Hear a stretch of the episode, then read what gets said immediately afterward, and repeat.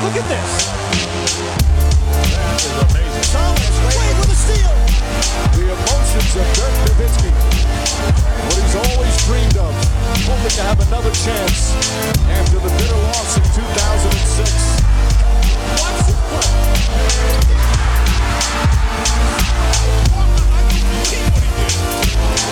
That is amazing.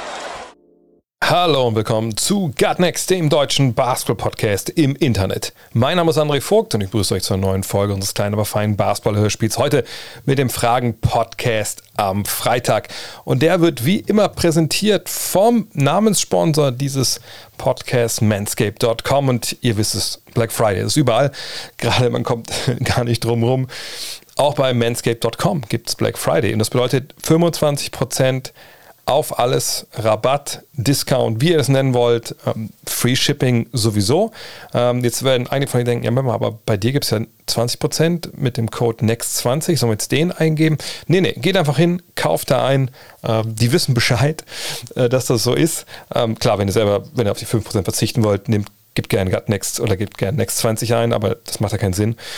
Ähm, und schaut mal, was sie da für Produkte für euch haben. Also mittlerweile gibt es ja auch mehr als nur in Anführungszeichen äh, die Rasierer. Um die geht es natürlich vor allem. Lawnmower 4.0, äh, Weed Wacker. Äh, es gibt ja The Shears, also ne, so ein, Nagelset.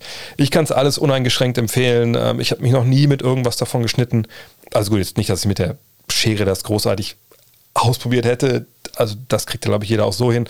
Aber vor allem natürlich mit dem Lawnmower, wenn man da untenrum ein bisschen äh, freestylt ja, wie gesagt, bisher toi toi toi, aber ich habe ein gutes, gutes Gefühl. Nix rot gewesen, nichts geblutet etc. Von daher check's mal aus. Ähm, ich glaube, jeder, der Haare hat, und jetzt werdet ihr sagen, wo hast du denn welche? Ja, nicht auf dem Kopf, ich weiß. Ähm, ich glaube, ich kann das gebrauchen. Es gibt auch mittlerweile dieses äh, Parfüm, was sie rausbringen. All die guten Sachen, check's mal aus. Guckt halt nur Produkte oder plant so ein Abo, müsst ihr halt wissen, was für euch das Richtige ist. Und der andere Hinweis noch, ganz, ganz schnell. Ähm, Got Next Magazine, das Magazin zum Podcast sozusagen. Wir nähern uns langsam dem Status ausverkauft. Wir haben nur 4000 Exemplare, sind es bei 3519 waren es, glaube ich, eben. Die weg sind schon von, von Ausgabe 1. Der ganz große Teil davon sind Abos. Ähm, und wir haben nur 4000 pro Ausgabe. Also ich, ob wir es nachdrucken können, ich würde es erstmal äh, nicht glauben. Da kann man schwer ein Abo rein. Ähm, von daher, wenn ihr auch Interesse habt, gutnextmac.de. Da könnt ihr bis 15.12. Äh, bestellen äh, und dann läuft es. Auch jetzt mit mal Österreich und Schweiz, alles geklärt. Würde mich, würde mich freuen, wenn ihr dabei seid und nicht, dass man wieder da steht in zwei Wochen und sagt, oder schon vorher, dann wenn wir so, wenn wir so 3800, 3850, ich glaube 3850, also wenn wir, das, wenn wir da sind, dann müssen wir den Rest zurückhalten für die Autoren, falls doch mal ein Heft irgendwo oder ein Buch irgendwo verloren geht, wenn wir was rausschicken. Von daher lieber safe than, rather safe than sorry, äh, bevor ihr dann äh, irgendwo auf dem Secondary Market horrende Preise bezahlen müsst, weil da Leute sich richtig, weil das denken, das ist das neue NFT. Egal. Die erste Frage diese Woche kommt von Thomas Mülverstedt. Er fragt, sollten die Detroit Pistons Jeremy Grant traden, beziehungsweise sollte er einen Trade forcieren? Wenn ja, wem könnte er am besten helfen und wer hat den besten Gegenwert, um die Pistons zu überzeugen? Hm. Das ist natürlich äh, eine sehr, sehr breit formulierte Frage. Ähm, also zum einen sollten die Pistons ihn traden. Das kommt natürlich auf den Gegenwert an, den man bekommen kann. Ähm, die Pistons sind im Neuaufbau sicherlich, das habe ich schon öfter gesagt, denke ich, braucht man dafür auch ähm, ein gewisses Maß an Veteranen, die dir dann ja einfach auch helfen, ne, die, die Kultur zu etablieren, die die Struktur bringen. Natürlich hilft in der Hinsicht einer wie Jeremy Grant, ne, relativ, naja, ist jetzt kein Big Man, aber ein Spieler, der auf größeren Positionen eingesetzt werden kann, der sein Dreier momentan nicht so richtig gut trifft, aber zumindest ne, perspektivisch eigentlich treff, trifft und der eine tolle Athletik hat ähm, und weiß, wie der Hase läuft in der NBA. Aber es kommt immer auch der Punkt, ähm, wo man vielleicht in der Saison sagt, ja gut, ähm, zum einen, jetzt haben wir schon die Struktur oder selbst wenn wir sie nicht haben, ist eigentlich auch okay, es passt schon irgendwie, verlieren ja und gewinnen nicht zu viel und wir wollen ja eigentlich nochmal früh draften. Und dann kommt eben ein Angebot mit einem passenden Gegenwert. Fragt sich ein bisschen, was, was wollen die Pistons denn? Also sicherlich würden sie gerne junge Spieler noch dazu bekommen. Ähm, auch sicherlich Picks in der ersten Runde. Ob man das für Jeremy Grant bekommt, ja, kann ich mir gut vorstellen, muss ja aber auch finanziell natürlich halbwegs passen. Und der hat ja dann auch ähm, vor der vergangenen Saison ähm, erst unterschrieben für drei Jahre. Ähm, jetzt auch nicht für wenig Geld, ne? 19, 20 Millionen. Mal gucken, ähm, ob sich da jemand findet. Interessenten, denke ich, dürfte es genug geben für ihn. Denn dieses, ja, diese Berufsbeschreibung, die ich gerade bei ihm da skizziert habe, das ist natürlich eine, die, die überall in der Liga, äh, glaube ich, begehrt ist. Ne? Athletischen, Dreier-schießenden Spieler, der auch mal als Small Ball Fünfer agieren kann, der würde wahrscheinlich jeder Truppe gut zu Gesicht stehen. Ähm, Utah könnte ich mir sehr gut vorstellen. Ich glaube, Dallas wäre heilfroh, wenn sie den irgendwie an Land ziehen könnten. Aber ja, wer hat denn das, den Gegenwert für ihn? Utah und, und Dallas, puh, weiß ich jetzt gar nicht. Da müssen wir noch ein drittes Team mit an Bord holen, aber hat, macht das dann Sinn? Schwierig. Ähm, weil ich glaube, viele von den Teams, die, die oben stehen, haben nicht unbedingt dann ja, diesen Gegenwert, wo man direkt sagt, okay, das passt perfekt. Aber dass er überall reinpasst, ist eigentlich auch klar. Die Golden State Warriors könnten auch so einen gebrauchen. Ne, also ich glaube, jedes Team, wenn Jeremy Grant auf den Markt kommt, ruft auf jeden Fall mal an und, und klopft mal ab. Und dann kommt es halt darauf an, was, was wollen die Pistons. Und dann können sie aus einer Position der Stärke das Beste für sich rausholen. Und ich glaube, wenn das jetzt ab dem 15.12. sich so darstellt, dass man da einen guten Deal hinbekommt, dann kann ich mir gut vorstellen, dass wir bis zur Trading Deadline da einen Deal sehen. Es sei denn, man versteht oder man denkt in Detroit, dass Jeremy Grant auch ein Teil der mittelfristigen Zukunft ist, was ich mir auch gut vorstellen kann. Von daher mal abwarten. Es wird sicherlich nicht billig, den da wegzuholen. Jonas Toh fragt, Harrison Barnes spielt aktuell eine sehr gute Saison. Ist hier ein Trade zu einem Favoriten in Richtung Trade Deadline denkbar? Schließlich passt er nicht den, ne, was steht da? Schließlich passt er nicht in, in den insgesamt unkoordinierten Kader der Kings. Ja, also vom Alter her passte sicherlich nicht unbedingt da jetzt rein. Ähm, vergangenes Jahr gab es ja auch schon äh, eine Menge Gerüchte, vergangene Saison in Richtung Trading Deadline, ob er nicht getradet werden würde. Da hat er auch sehr, sehr erfolgreich natürlich Basketball gespielt. Bei ihm bin ich mir nicht so ganz sicher, ähm, ob überhaupt, was die Kings jetzt machen wollen. So, ne? Auf der einen Seite klar, wenn man jetzt sagt, man hat einen jungen Kader, wir haben jetzt auch einen, einen Trainer gerade entlassen, äh, da scheint es eh viele Sachen zu geben, die unstimmig sind so, komm, wir, wir traden den jetzt. Er hat einen Vertrag auch noch ähm, in der kommenden Saison, von daher, wenn nicht jetzt, wann dann?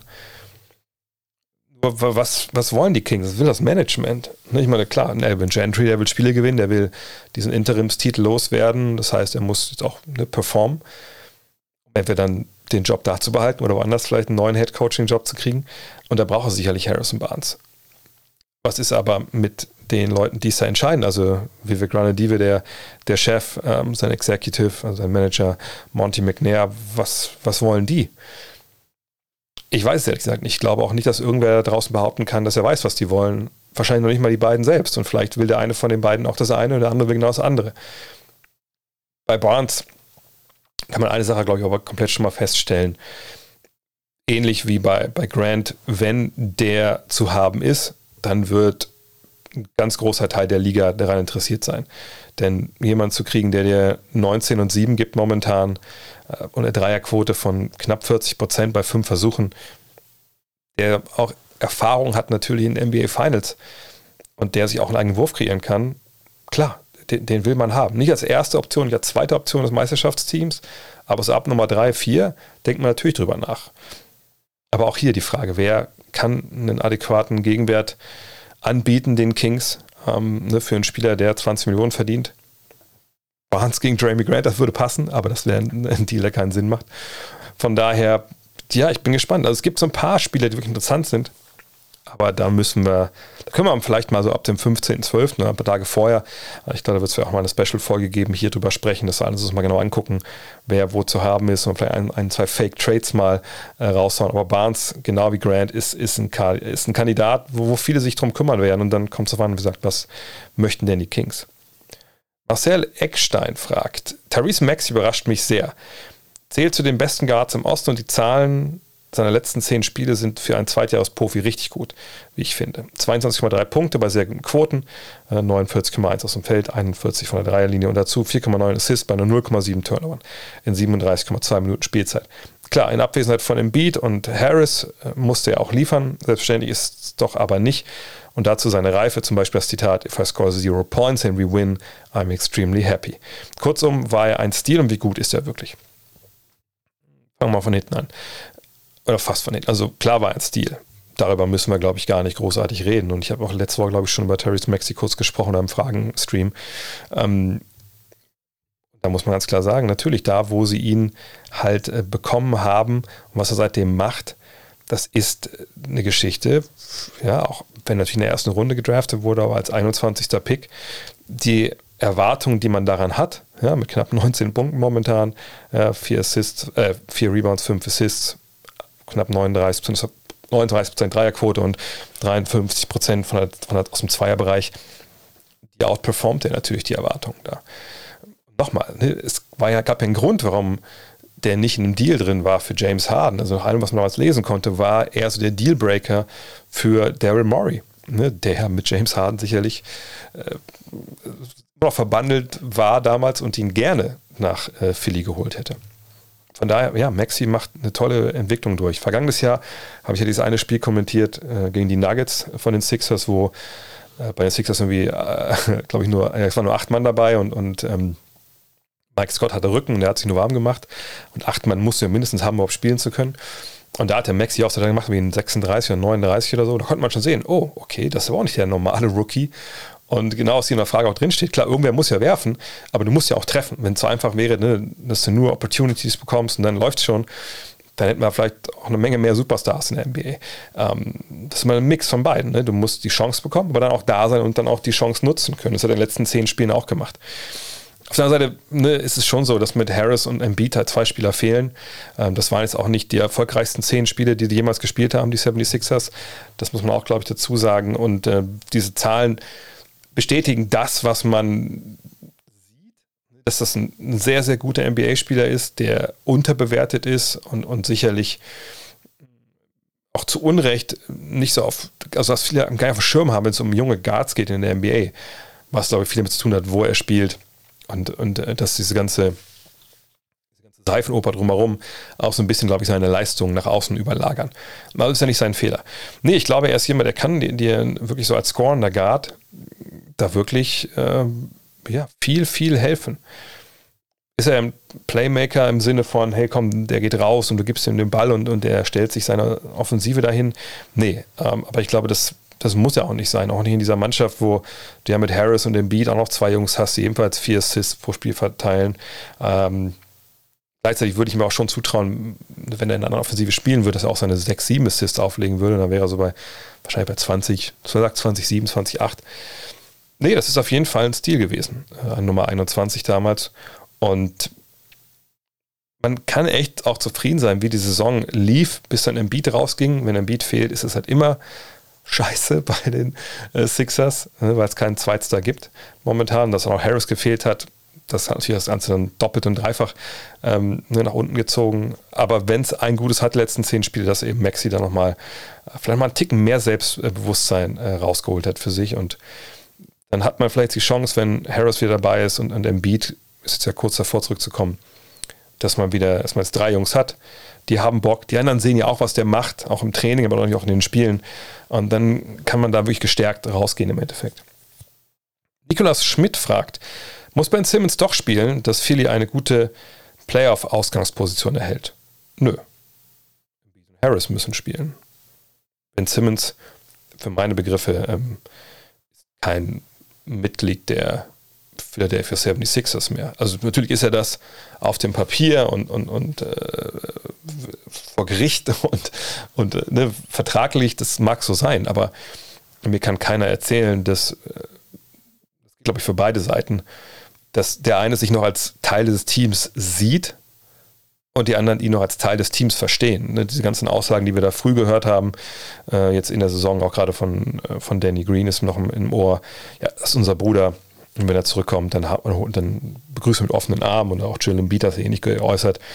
Das, da dachte ich damals schon, dass es eigentlich wahrscheinlich mehr PR und vielleicht auch, oder naja, vielleicht positiv formuliert. Das ist das mehr der Wunsch, Vater des Gedanken. Aber ähm, jetzt muss man sagen, also dass keiner von denen wird das so sehen, dass wenn er zurückkommt und sagt, ach Mensch, gut, dass du wieder da bist, schön, dass du jetzt, dass dir besser geht, sondern ne, die werden alle froh, wenn das sich jetzt auflöst und der weg ist, da bin ich mir relativ sicher. Und der wird kein Spiel mehr für die, für die Sixers machen und die Sixers werden auch okay sein, wenn Harris und Embiid wieder spielen und dann sind sie auch für die Playoffs, denke ich, in einer guten Ausgangsposition. Und man muss ja auch noch sehen, was sie dann per Trade für Simmons bekommen und der Trade wird kommen dieses Jahr, da bin ich mir sicher.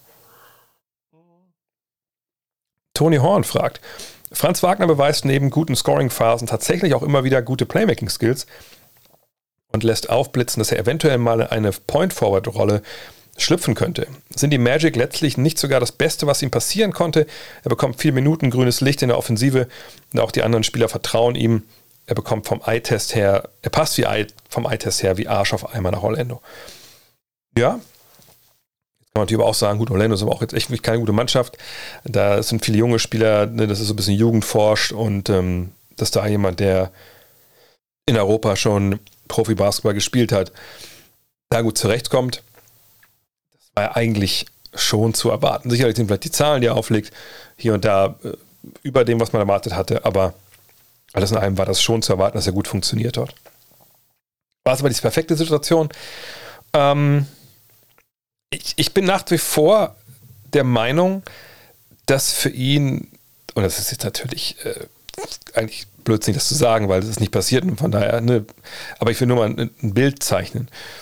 Ich glaube, wenn ihn Golden State halt nimmt und er von Anfang an dabei ist, ne, kann man sagen, gut, die haben ja auch jemanden genommen, der gut war, oder gut ist, nur die, die waren halt erstmal nicht dabei, deswegen haben die wenig gespielt.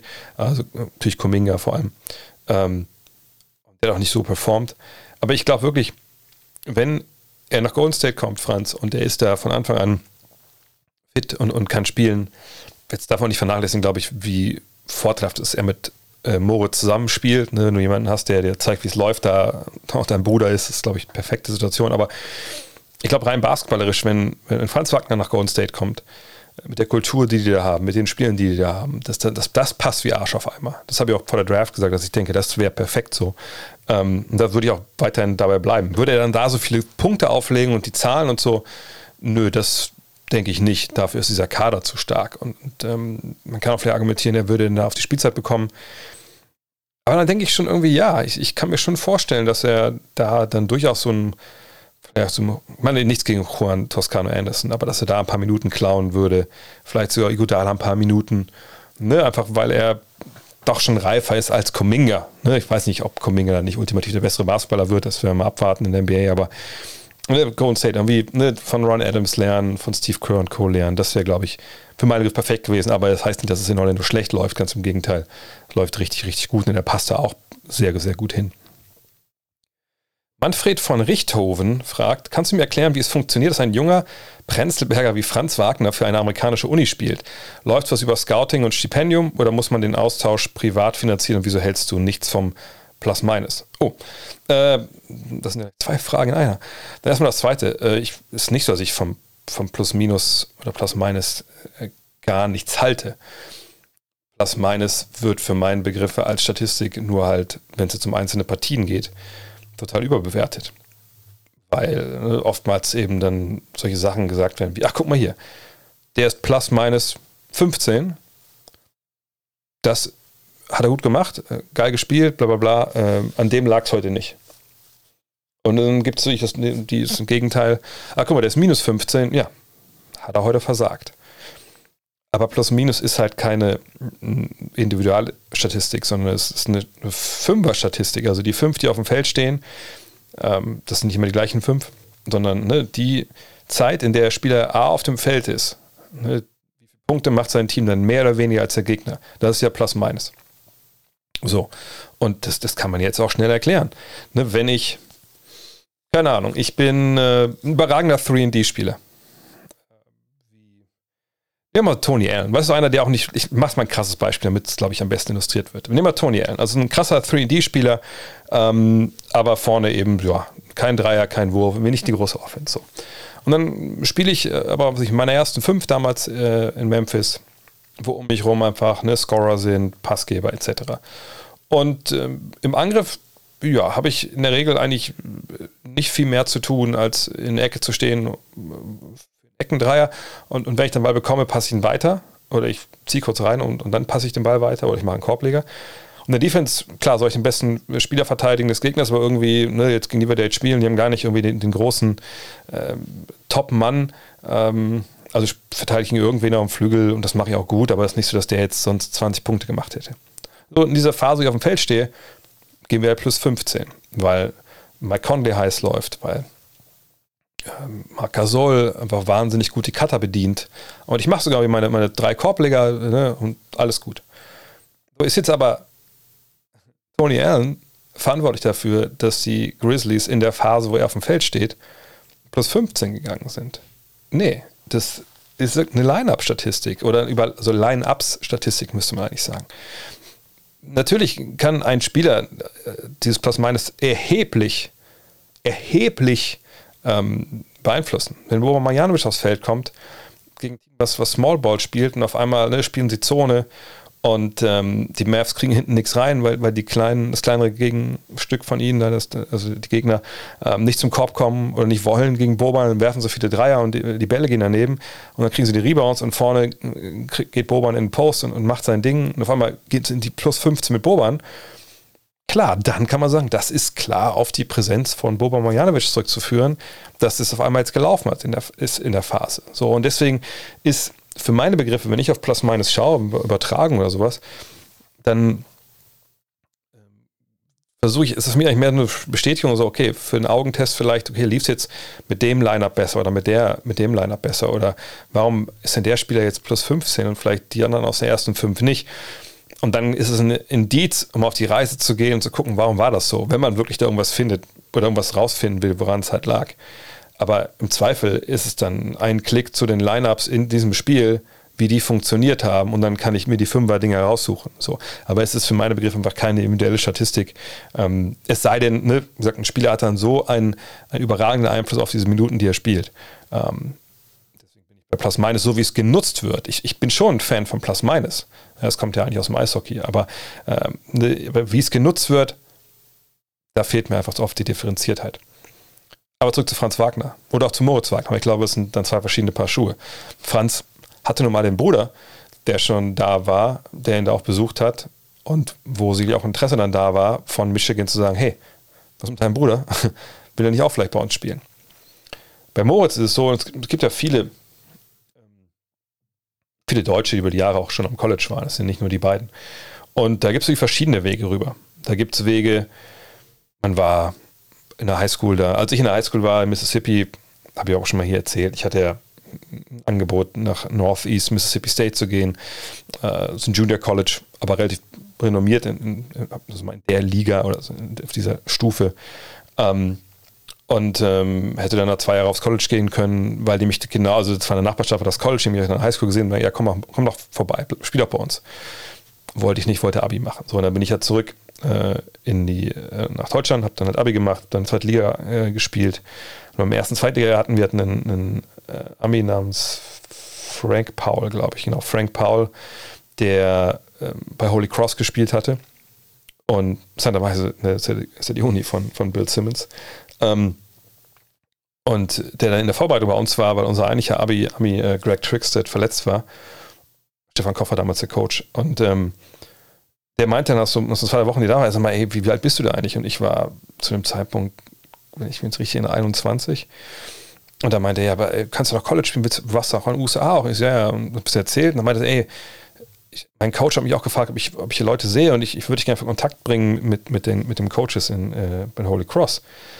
Was natürlich damals noch nicht so leicht war, weil es gab kein Internet. Und dann habe ich damals so ein paar Spiele von mir irgendwie dann so auf, auf NTSC-Tape äh, überspielen lassen, habe das darüber geschickt. Und dann hatten die auch ein Interesse, aber kein Scholarship. Und dann habe ich dann gesagt, okay, also das geht natürlich nicht. Und meine Eltern ja, mein Vater Elektriker bei Volkswagen, Mutter Hausfrau, da konnte ich jetzt auch nicht die, was ich, weiß wie waren es dann, glaube ich, 15.000 oder sowas äh, Dollar da bezahlen. Dann war die Sache auch wieder vom Tisch. Ähm, aber das war also ein Weg, den ich persönlich erlebt habe, zwei Wege, die ich erlebt habe.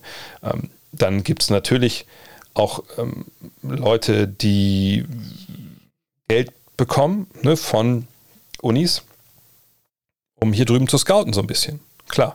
Ähm, Und dann sollen die halt mal Spieler äh, denen da vorschlagen, äh, was, um was schicken. Und dann gucken sie halt. Es gibt natürlich auch Connections von Coaches hier in die USA. Und dann sagt man, hey, ich habe hier einen jungen, interessanten Spieler, wäre das nicht einer für euch? Dann gibt es auch, muss man auch ganz klar sagen, ähm, Services. Ich weiß, in Bonn gab es damals auch was, als ich da studiert habe in Köln. Ähm, da gab es einen Amerikaner, der hat halt Teil seines Business war, zu sagen, kommt doch vorbei, hier Tryouts, ähm, wir filmen euch, wir schicken das rüber zu Coaches, die wir kennen und vermitteln euch an diverse Colleges. Und das war jetzt auch nicht alles Division One oder so. Von daher gibt es verschiedene Wege ähm, da halt rüber. Bei Spielern wie Franz und wie Moritz, die natürlich richtig gut sind, kommt dann aber natürlich auch nochmal das höchste Level dazu. Wenn du in U-Nationalmannschaften spielst, bei großen äh, Veranstaltungen sitzen natürlich auch College, nein, nicht unbedingt Coaches, oft sind es halt aber schon irgendwie Assistant Coaches oder eben so, so Scouts da auf der Tribüne. Oder sie gucken halt auch über Videostudium da mal drauf und, und sehen dann die Kids natürlich auch in, dem höchsten äh, Fieberlevel.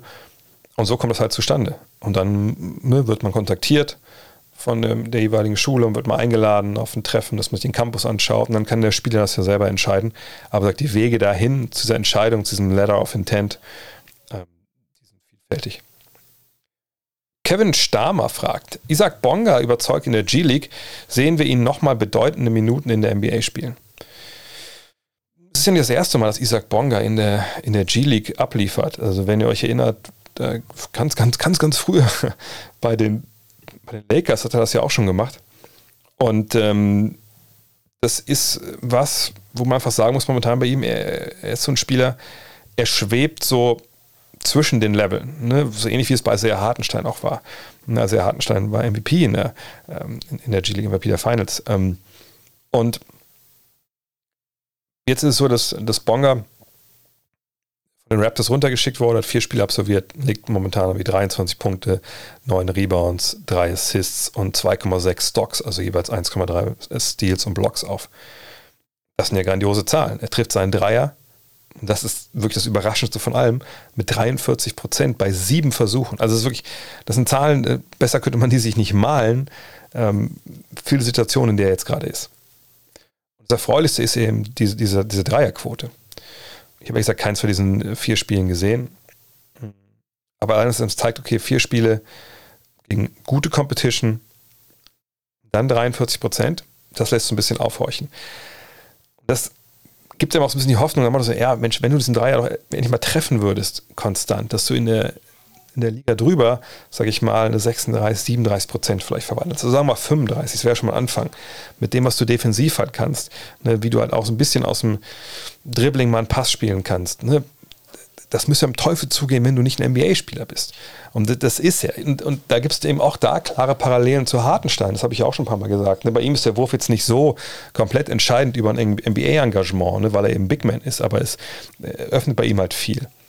Bei Isaac ist es so, dass das aber wirklich die Grundvoraussetzung ist, Spielzeit. Ne? Weil es ist ja vorne einfach zu ungefährlich. Und ähm, ich denke nach wie vor, dass er ein NBA-Spieler ist.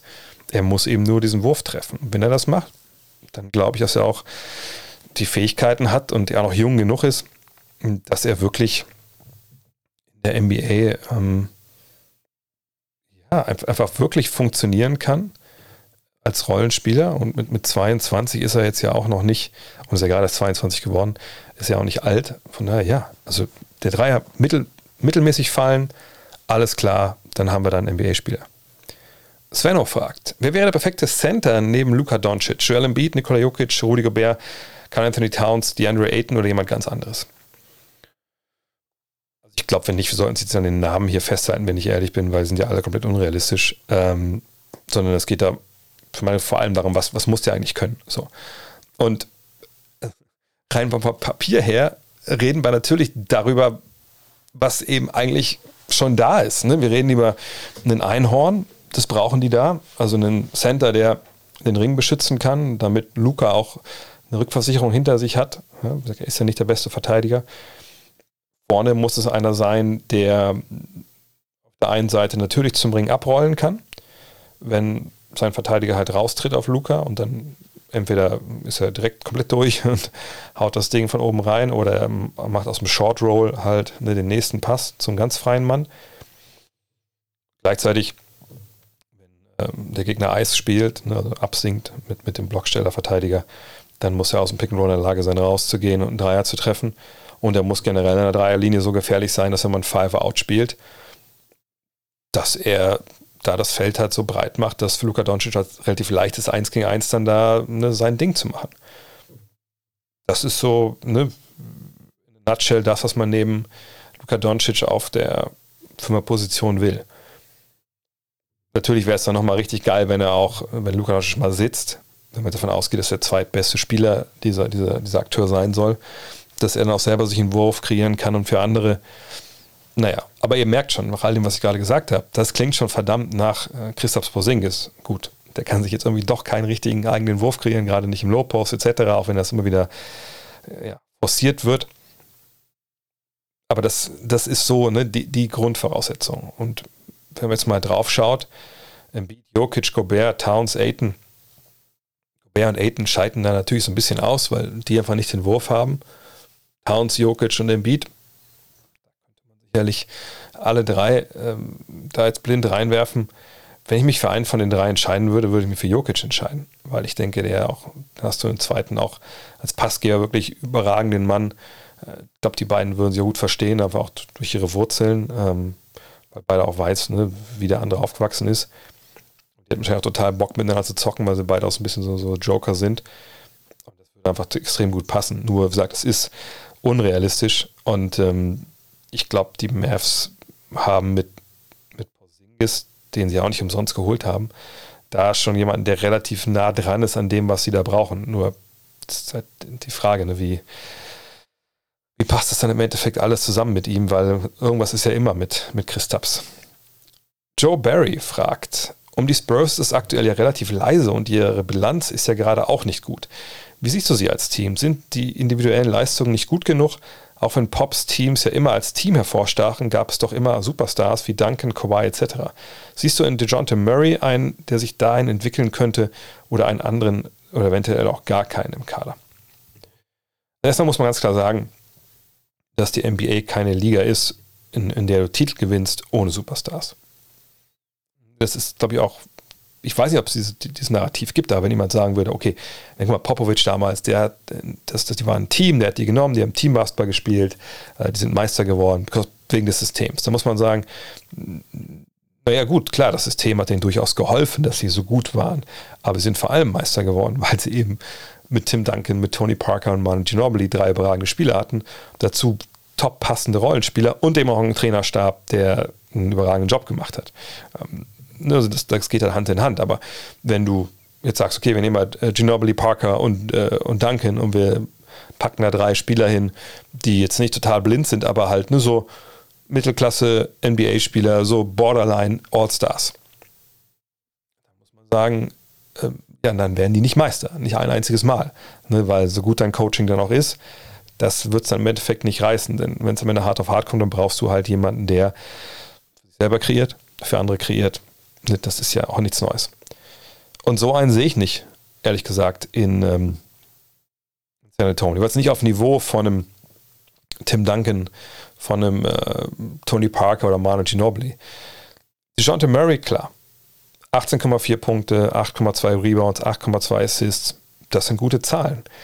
Aber ich, ich würde mich dagegen sträuben zu sagen, hey, wenn der auf dem Feld ist, ne, der der holt dir den, den, den Bucket, den du brauchst, um ein Spiel zu gewinnen.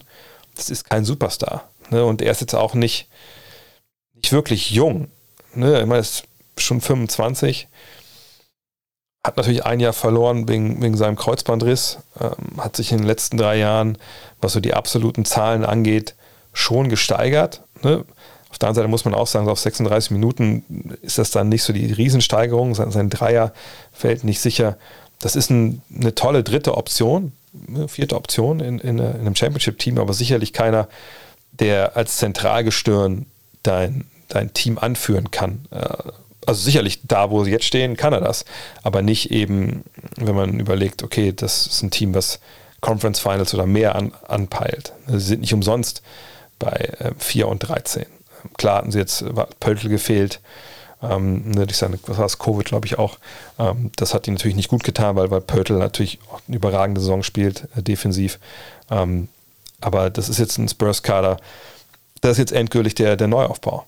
Ne, sie haben Aldridge verloren, sie haben Rosen verloren. Jetzt haben sie zum ersten Mal, ich vergesse jetzt glaube ich nicht, ne, zum ersten Mal seit Tim Duncan kam, haben sie eben nicht einen veritablen All-Star im Kader.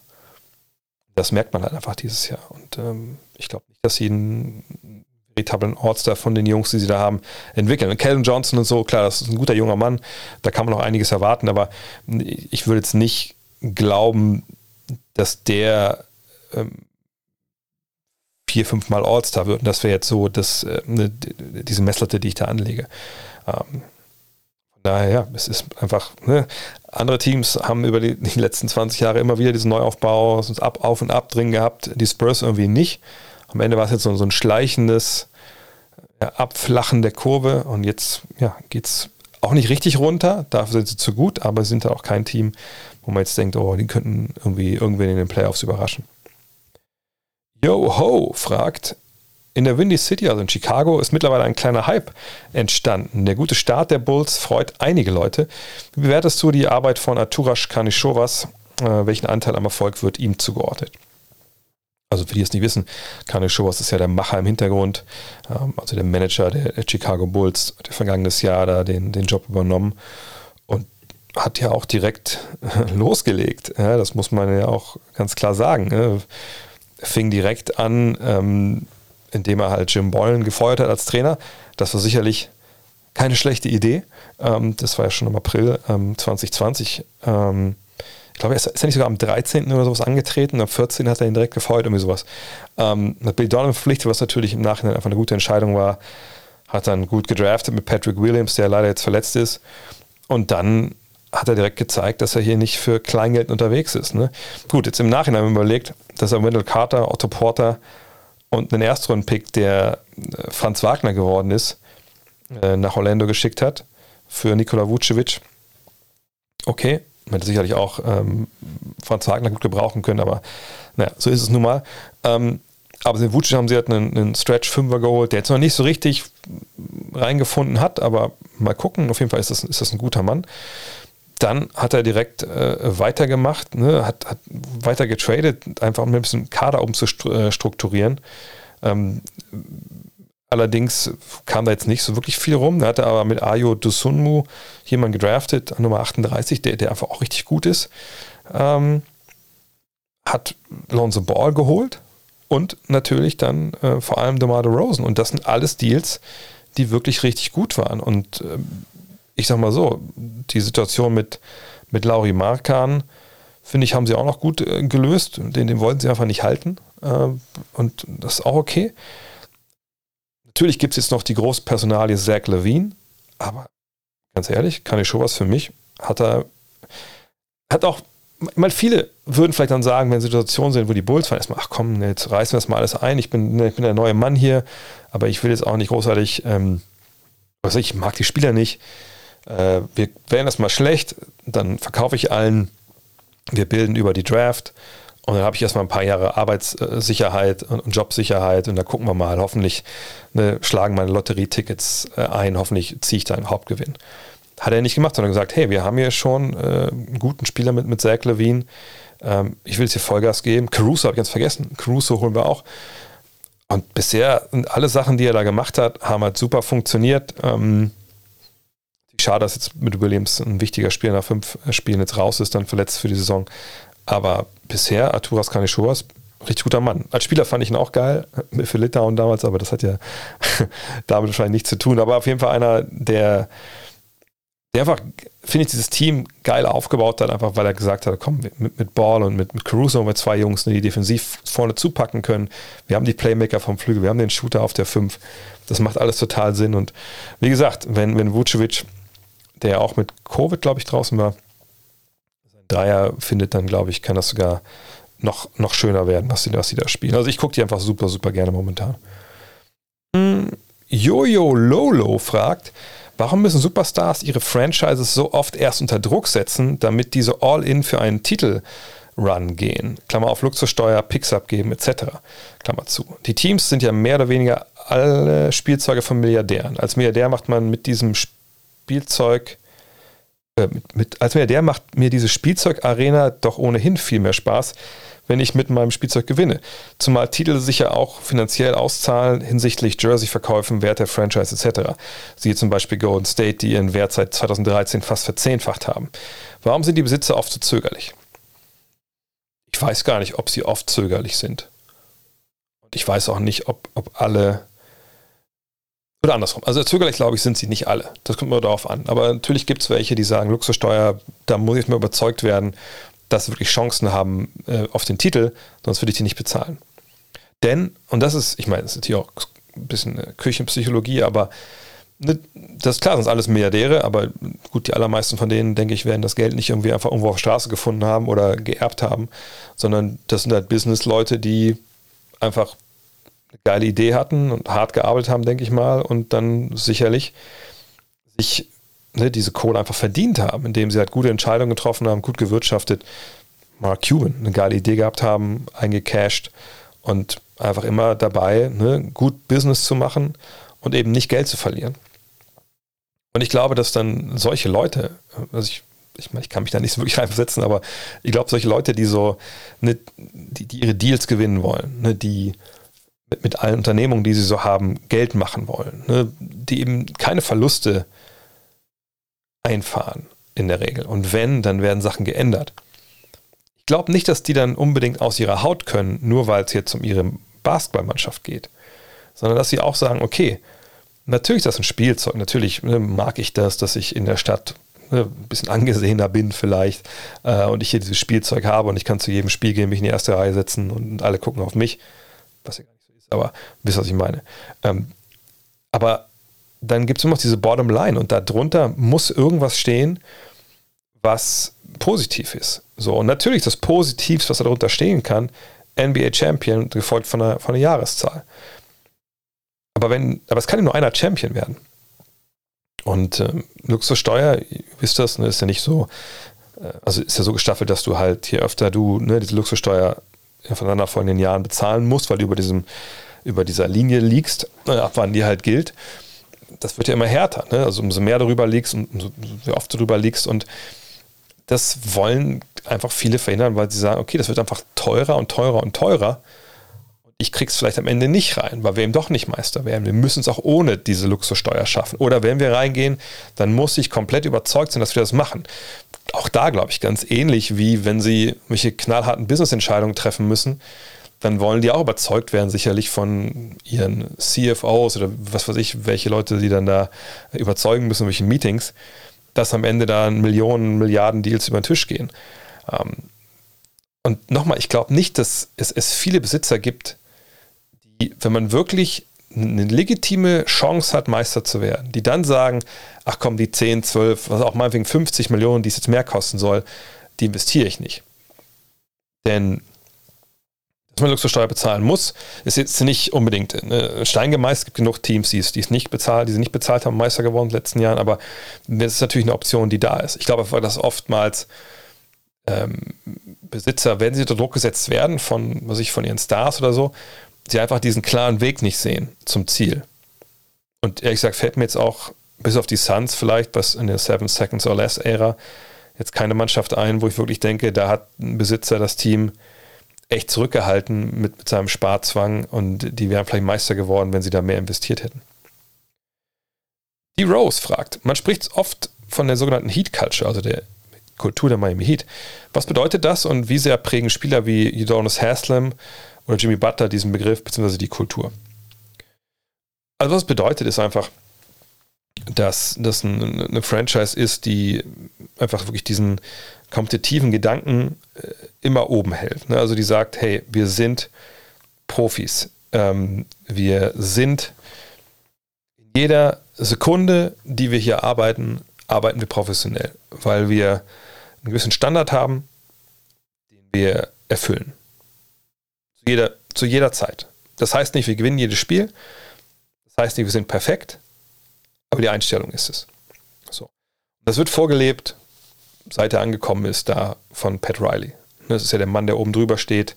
Unter Mickey Harrison, dem Besitzer, ne, ist dann halt Pat Riley, der damals aus New York dahin kam.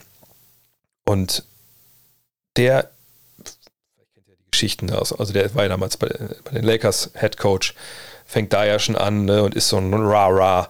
Coach, ne, der dann auch auf einer Meisterfeier sagt, so ja, nächstes Jahr gewinnen wir wieder und so. Also immer den Druck auf seinem Team aufrechterhält. Der dann in New York danach eben auch auf einmal dann nicht mehr Showtime-Basketball spielen lässt, sondern diesen knüppelharten Defensivball, den die Knicks da unter Patrick Ewing, Anthony Mason, äh, Charles Oakley etc. spielen. Und dann kommt er nach Miami und ja, bringt einfach diese, diese Attitüde, diese Kultur mit. Er hat dieses Buch geschrieben damals, The Winner Within, ne, wo er das, das alles skizziert so. Und danach lebt der Typ. Ne, der denkt halt, ne, okay, ey, wenn ich zur Arbeit gehe und ich bin ja eh schon hier, dann kann ich ja auch Vollgas geben, denn alles andere macht ja im Endeffekt keinen Sinn. Warum, warum mache ich das sonst? Und das ist so für mich, darauf lässt sich diese Heat-Kultur runterbrechen. Und wenn du auf einer Spitze einen hast, der das vorlebt, ja, wie Pat Riley, der das einfordert, der, meine, der sitzt bei den Trainingseinheiten mit in der Halle, obwohl er schon auch schon, vielleicht ist er auch schon über 70, denke ich mittlerweile, ähm, hat ja auch alles erreicht so. Ja, trotzdem Bock jeden Tag. Dann hast du mit äh, Eric Spurzer jemanden, der sich ja reingebissen hat in diese Liga. Nicht als Spieler, das hat er nicht geschafft. Ne? Kennt die Story, war ja in Herten in der zweiten Bundesliga Nord damals unterwegs. Ähm, aber ne, der hat sich über einen Videokoordinator-Job, ne, durch im Keller zu sitzen und VS-Tapes zu schneiden, hochgearbeitet auf den Assistant-Sessel neben Riley. Und dann hat er übernommen, als Riley ging, als Unbekannter. Und alle haben gesagt, also Ne, sorry, wenn jetzt dann, also als LeBron kam und, und Bosch kam, ja gut, der wird das ein halbes Jahr machen, dann ist er weg. So. Und er ist aber immer noch da. Und er hat Titel gewonnen. Und er hat den Basketball ein Stück weit, vielleicht nicht revolutioniert, aber er hat in diese Richtung positionslosen Basketball in der NBA gedrückt. Das ist alles, wie gesagt, alles Heat-Kultur. Ähm, dass sich das auszahlt. Ich habe es ein paar Mal das Beispiel hier gebracht, dass wenn man dabei spielen ist, dass da halt, ich weiß nicht, wie das noch so ist, aber letzten Jahr war es noch so, jeder Platzanweiser hat halt so, ein, so einen Championship-Ring. Nicht den echten, sondern halt so eine Nachbildung. Aber haben die alle bekommen ne, in dem Jahr, wo sie da Meister geworden sind, in den beiden Jahren. Also es ist schon, das ist schon geil, wenn du das von oben vorgelebt bekommst. Und wenn du dann natürlich noch Veteranen hast wie Udonis Haslam, der de facto jetzt seit zwei, drei Jahren eigentlich ein, Assistant Coach ist, aber der sich ja auch so reingebissen hat in die Liga. Ne, der, dass der überhaupt diese Karriere hatte, ist ja eigentlich auch ein Wunder. So, und dann hast du die dabei und dann hast du mal ein Training, wo vielleicht zwei, drei Jungs ein bisschen, ein bisschen, ein bisschen locker machen. Und dann hast du nicht nur die Trainer, die dir sagen, Alter, was ist das denn hier? Das, das, das, so geht das nicht, sondern die Spieler auch noch. Und du hast einen Haslam, du hast einen Butler, die ja vielleicht so die, so die, die Posterboys sind für, die, für diese Kultur, aber natürlich auch die anderen, die das ja auch mitleben. Dann vervielfältigt sich das. Und äh, ich glaube, es gibt ja so eine, schöne Studie, so ein Spruch, dass man halt, wenn man irgendwas drei Wochen lang durchzieht, dass es dann ne, zu einem Habit wird, also zu einer Gewohnheit. Und das, denke ich, ist da über die Jahre auch passiert, dass eben viele von denen einfach das so durchziehen. Und wenn man es halt nicht durchzieht, wie Hassan Whiteside, der sich gegen diese Kultur gesperrt hat, sage ich mal, dann ist die Zeit dann auch schnell abgelaufen. Oder Dion Raiders etc. Von daher, man kann das auch streberhaft irgendwie nennen oder keine Ahnung, aber das ist einfach, es ist eine hundertprozentige Einstellung, wo ich denke, dass es jedem von uns gut tun würde, so ein bisschen Heat-Kultur bei uns wieder einzubauen. Und ähm, dafür ähm, stehen, wie gesagt, steht die Führung ganz oben, die Trainer, aber eben auch die Spieler. Und ich würde, wie gesagt, mich eben nicht nur auf Hassler und Butler beschränken, aber das sind sicherlich die, die älteren Hasen, die das den anderen vorleben. Steffen Kukler fragt, was würdest du an der NBA verändern, damit alles enger zusammenrückt und noch spannender werden würde?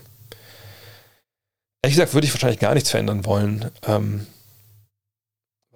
kompetitive Balance angeht, ähm, weil ich nicht denke, dass ich clever genug bin, um da eine, goldene Lösung zu haben. Wenn man sagen würde, pass auf, wir, wir schaffen das Salary Cap ab. Ne, jeder kann so viel Geld bezahlen, wie er will.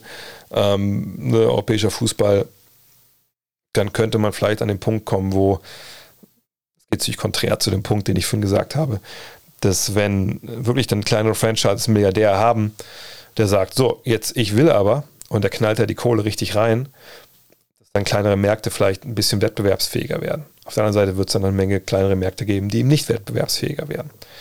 Wenn man sagen würde, man schafft die Draft irgendwie ab und man sagt, eine Youngster, die in die Liga kommen, werden dann halt ähnlich wie sich wie so eine äh, Fantasy Draft Auktion. Man kann die mit Geld sicher steigern, aber nur mit Geld, was man halt hat, unterm Salary Cap.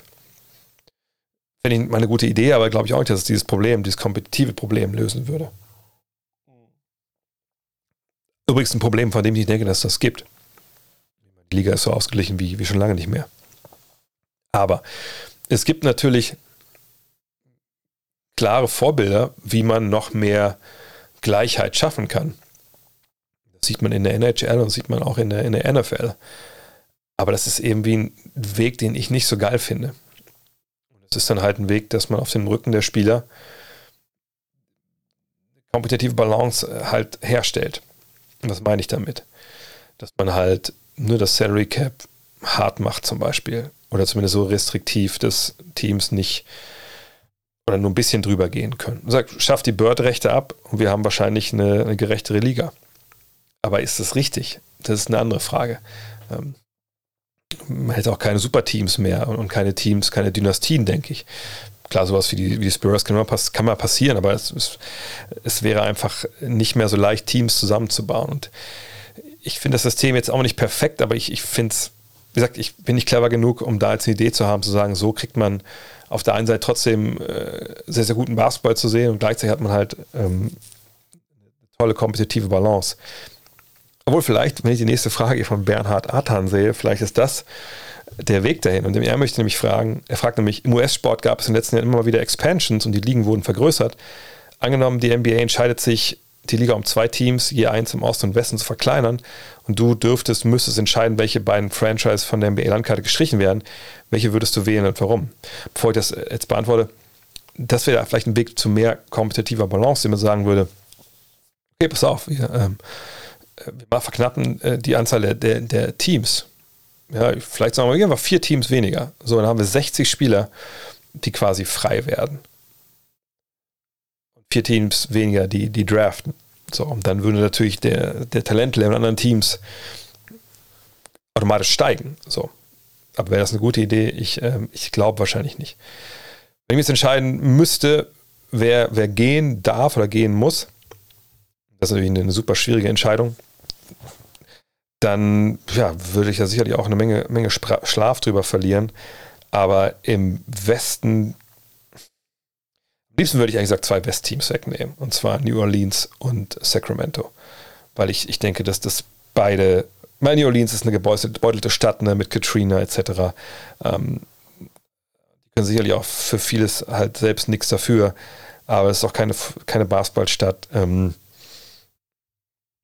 daher fände ich jetzt nicht schlimm, wenn, wenn die in die gehen. Auf der anderen Seite, dieses Jahr die Fans kommen trotzdem, obwohl es halt mies ist. Von daher, nee, Sacramento. Sacramento ist so lange so schlecht gewesen. Die haben keine Ahnung, was sie da machen.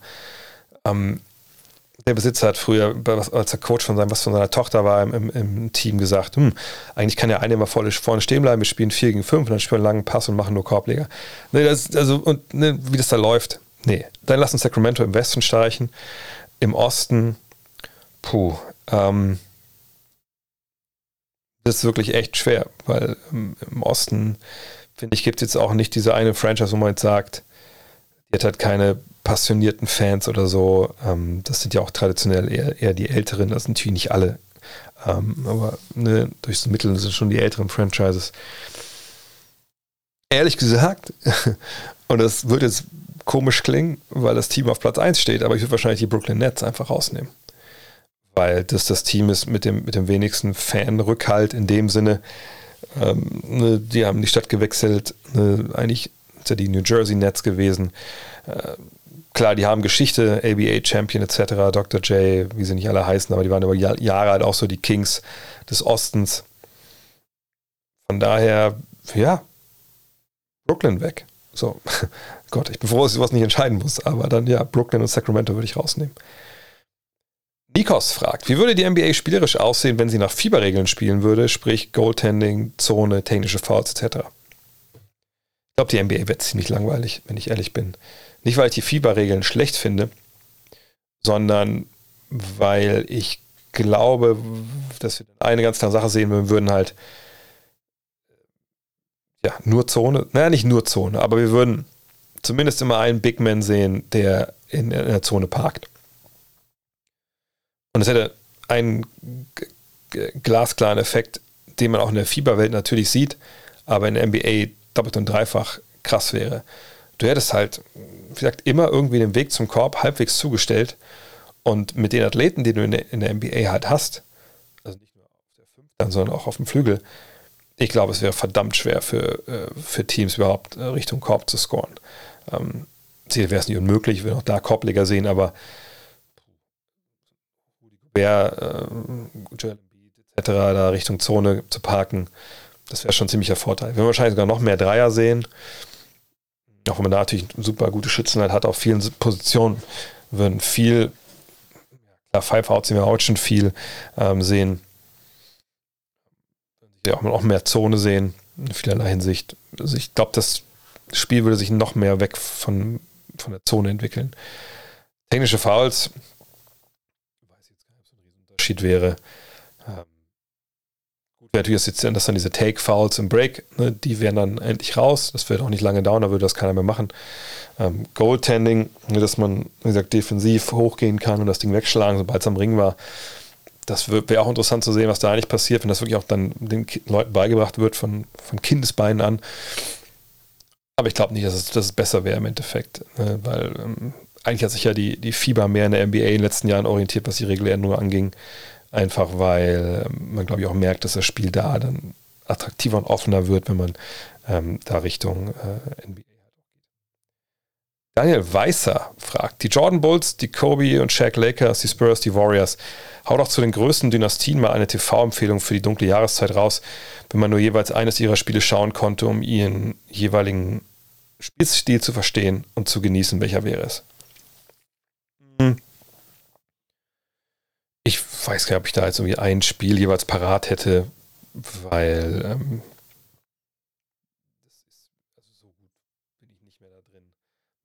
ähm, welches Spiel jetzt exemplarisch für die Kobe äh, Lakers Triangle Offense war oder für, für die Bulls Triangle Offense. Ich würde einfach an eurer Stelle bei, bei bkref.com einfach schauen. Man kann sich ja durchklicken, da durch die Jahre, äh, dann in die Playoff-Serien gehen und einfach schauen, wo gab es geile, enge Spiele, ähm, vielleicht auch entscheidenden Playoff-Partien und da reingucken. Da sieht man eigentlich die Teams, die ihr besten Basketball spielen. Ähm, schauen, sonst hätte ich da, habe ich da ehrlich gesagt keine.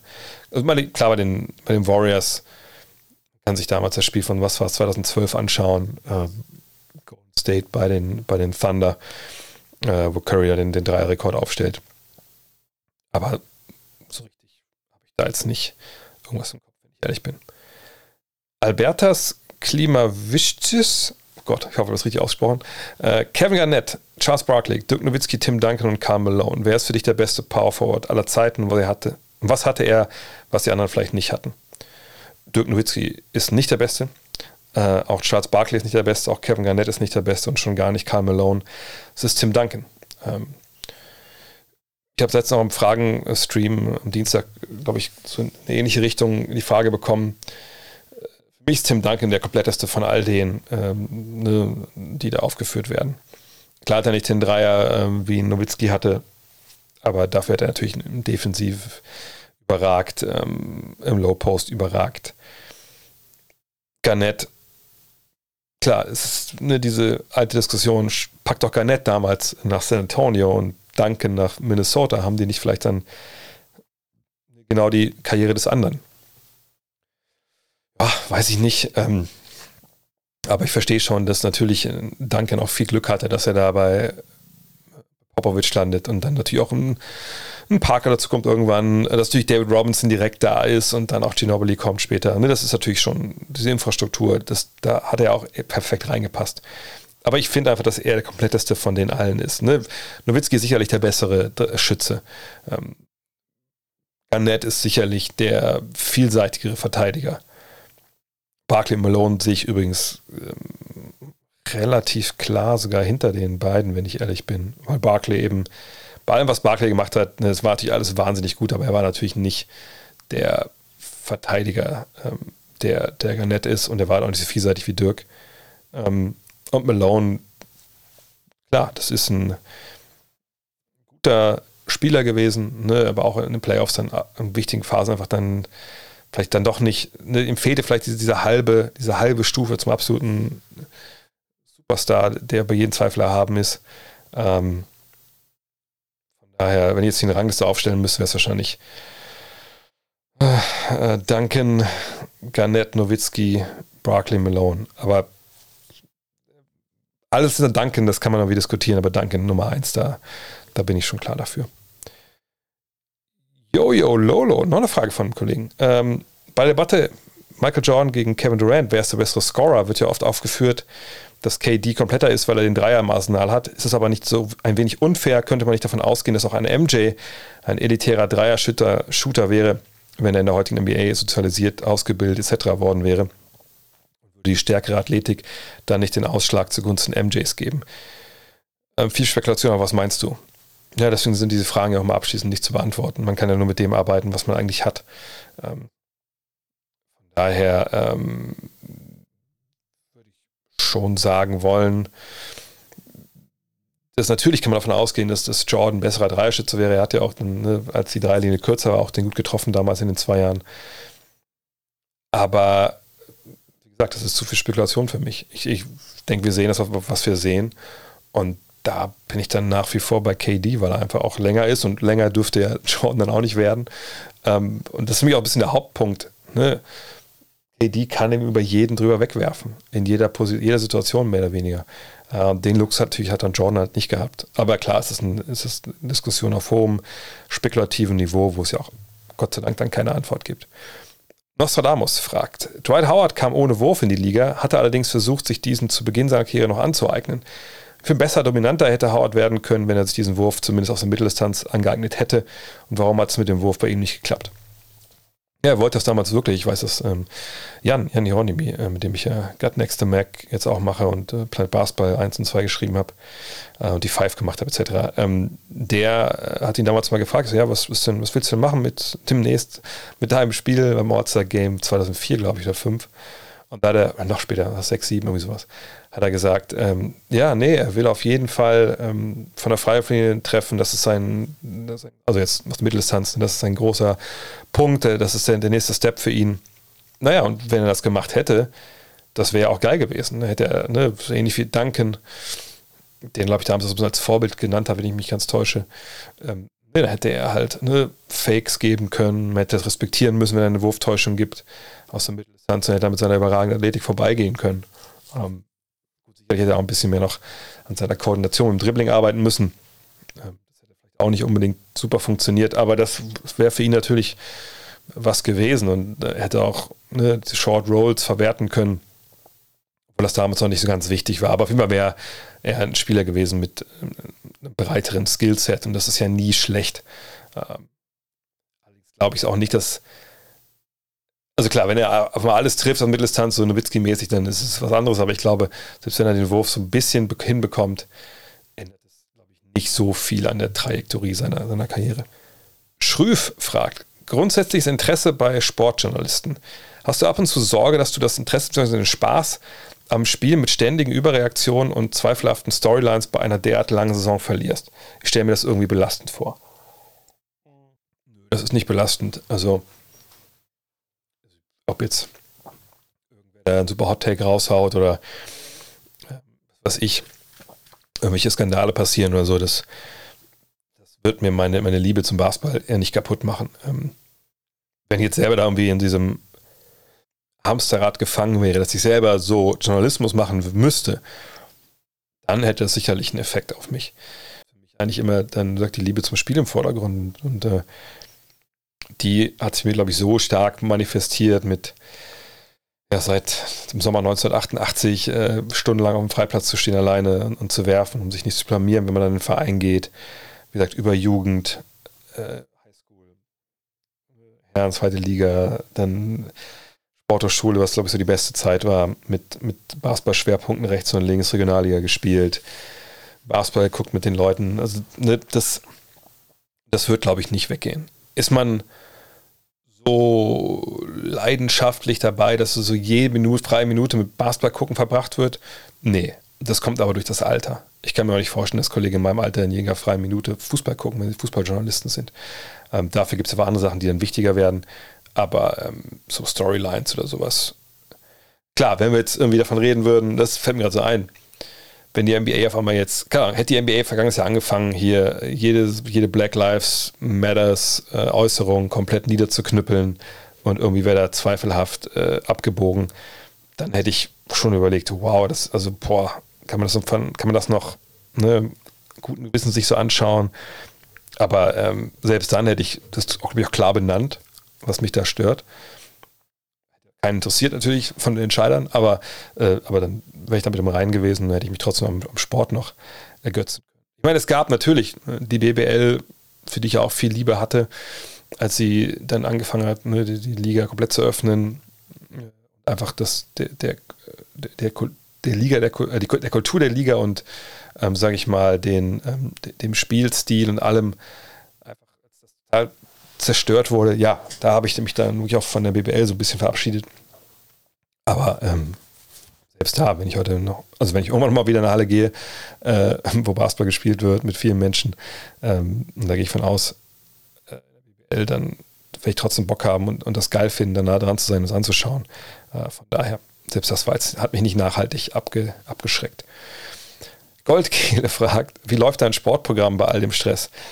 Äh, bin ich ehrlich gerade nicht so gut. Ähm, ich habe gestern, weil ich viele von den Shirts verschickt habe, ähm, die ihr bestellt habt hier, ähm, ich habe auch so eine Art Black Friday Sale gerade äh, bei, drehvogt.de. Ähm, äh, ja, habe ich jetzt ein bisschen wieder freiräumen können hier und ich muss wieder mehr machen. Problem ist halt, ich habe ja diese, habe ich das erzählt, ich habe diese komische Muskelverkürzung, keine Ahnung, versteppte Zerrung, Ver Verklebung an der rechten Pobacke und ich kann momentan auch nicht wirklich lange sitzen und so und auch nicht auf meinem Rudergerät, was ich mir gekauft habe. Aber es ist, äh, ich, einmal die Woche schaffe ich es immerhin. Aber das, das muss, mehr, muss mehr werden, auf jeden Fall. Florian M. mit der letzten Frage. Fällt dir ein Spruch eines Basketballers ein, den man auch fürs Büro benutzen kann? Ich dekoriere gerade, dekoriere gerade mein neues Büro. Ja, äh, zwar nicht von einem ähm, Spieler, aber von einem Trainer, äh, von Frank Layden. Äh, sehr kultiger Coach kennt er vielleicht hier von ähm, Basketball Bloopers, Dazzling Dunks und Basketball Bloopers 1 und 2. Ähm, und äh, er hat mal dann einen, einen, einen, einen, Austausch mit einem von seinen Spielern äh, skizziert und hat gesagt, äh, dass es wie folgt lief, dass er halt fragt, Son, what is it with you? Is it ignorance or apathy? He said, Coach, I don't know and I don't care. Finde ich fürs Büro eigentlich perfekt, wenn ich ehrlich bin so was die Büros, die ich erlebt habe. In diesem Sinne, das war's für heute. Ähm, abschließender Hinweis: Gut Next Magazine, wenn ihr äh, da dabei sein wollt, das schnell noch machen, gutnextmag.de und ähm, wie gesagt, ne, auf, auf drehvogt.de, ich muss aber kurz nachschauen, wie, wie der Code überhaupt lautet. Ich habe ganz vergessen. Eigentlich, ich habe eben schon, ich wollte viel Werbung machen für die T-Shirts, weil es gibt ähm, ja dann relativ viele Prozente da drauf. 20, glaube ich. wenn ihr die Shirts bestellen wollt, damit hier wegkommen. Ich gucke kurz nebenbei, äh, ich glaube, alles muss raus, äh, 20 oder so. Oh mein Gott, ist das peinlich. Da ist es doch. Mach Platz 20. Das ist der Code. Da gibt es 20% auf alles, was im Shop ist. Von daher kauft es mir leer, damit ich wieder Sport machen kann. Also für, eine, für einen guten Zweck. In diesem Sinne, euch ein wunderbares Wochenende. Stay home, stay safe. Euer André. Look at this. That is amazing. Thomas Wade with a steal. The emotions of Dirk Nowitzki. What he's always dreamed of. Hoping to have another chance after the bitter loss in 2006. Watch the play.